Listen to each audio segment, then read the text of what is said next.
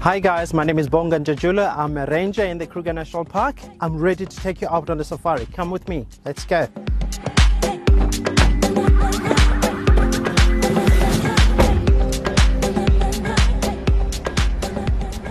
I'm from the Eastern Cape. I was born in Kenton-on-Sea, which is sort of east of uh, Port Elizabeth.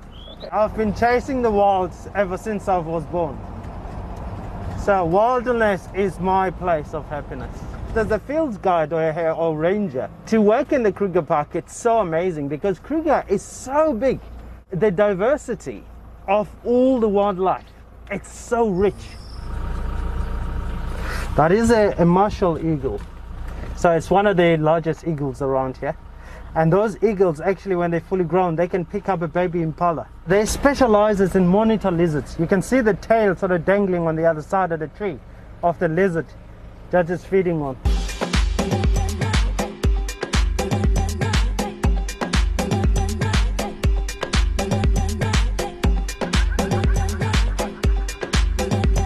Every time I drive in these roads, it's like it's a new day every day. I mean, look at this vastness of just open. This is just beauty. How could you be not happy here?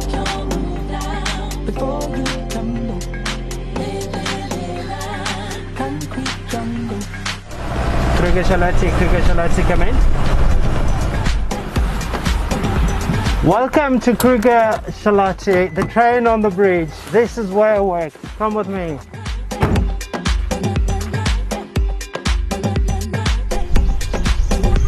This special lodge, it's, it's amazing because they're utilizing what's been there as part of the history.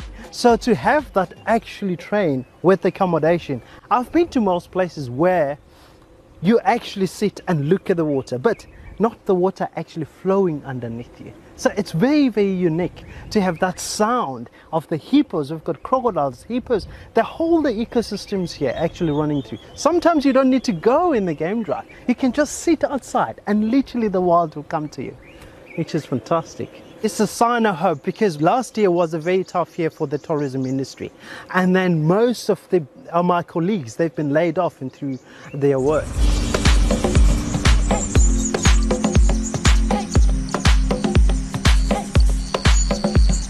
normally each and every day you estimate about 500 800 cars driving through the park every day i mean with the lockdown which barely a single vehicle driving literally the animals would actually were in heaven i could see literally the elephant dungs on the road lions sleeping everywhere because there's no one there it's like they're begging for the tourists to come back